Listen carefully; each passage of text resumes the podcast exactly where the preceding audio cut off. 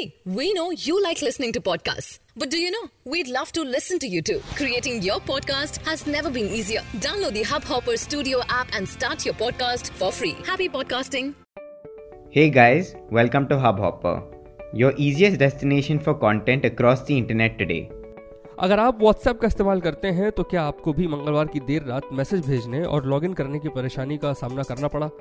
खबर के मुताबिक, मंगलवार देर रात भारत समेत पूरी दुनिया में व्हाट्सएप ठप रहा और लोगों को मैसेज भेजने व लॉगिन करने में परेशानी का सामना करना पड़ा।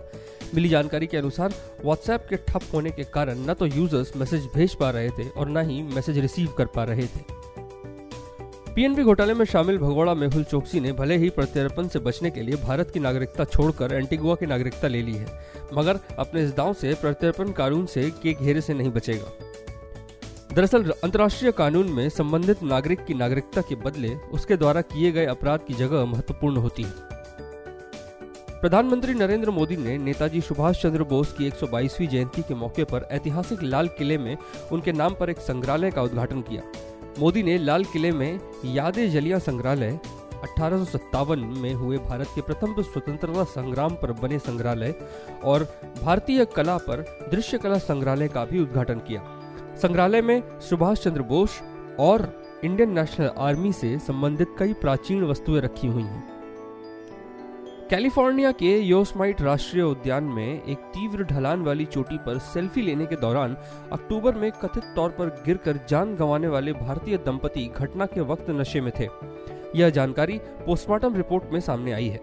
न्यूज़ एजेंसी भाषा के अनुसार रिपोर्ट में आई कि विष्णु विश्वनाथ और उनकी पत्नी मीनाक्षी मूर्ति ने 25 अक्टूबर को 800 फीट ऊँचे टॉप पॉइंट से गिरने से पहले इथाइल अल्कोहल का सेवन किया था। इथाइल अल्कोहल, बियर, शराब जैसे पदार्थों में पाए जाते हैं। जम्मू कश्मीर के बारामूला में सुरक्षा बलों के साथ मुठभेड़ में तीन आतंकी ढेर हुए हैं। एक पुलिस अधिकारी ने बताया कि इलाके में आतंकवादियों की मौजूदगी के बारे में सूचना मिलने के बाद सुरक्षा बलों ने बारामूला ज़िले के बिन्नेर इलाके की घेराबंदी की और तलाशी अभियान शुरू कर दिया। उन्होंने बताया कि तलाशी अभियान के दौरान आतंकवादियों ने सुरक्षा बलों पर गोली चलाई और इसके बाद मुठभेड़ शुरू हो गई। And that's it for today. We hope you enjoyed this podcast.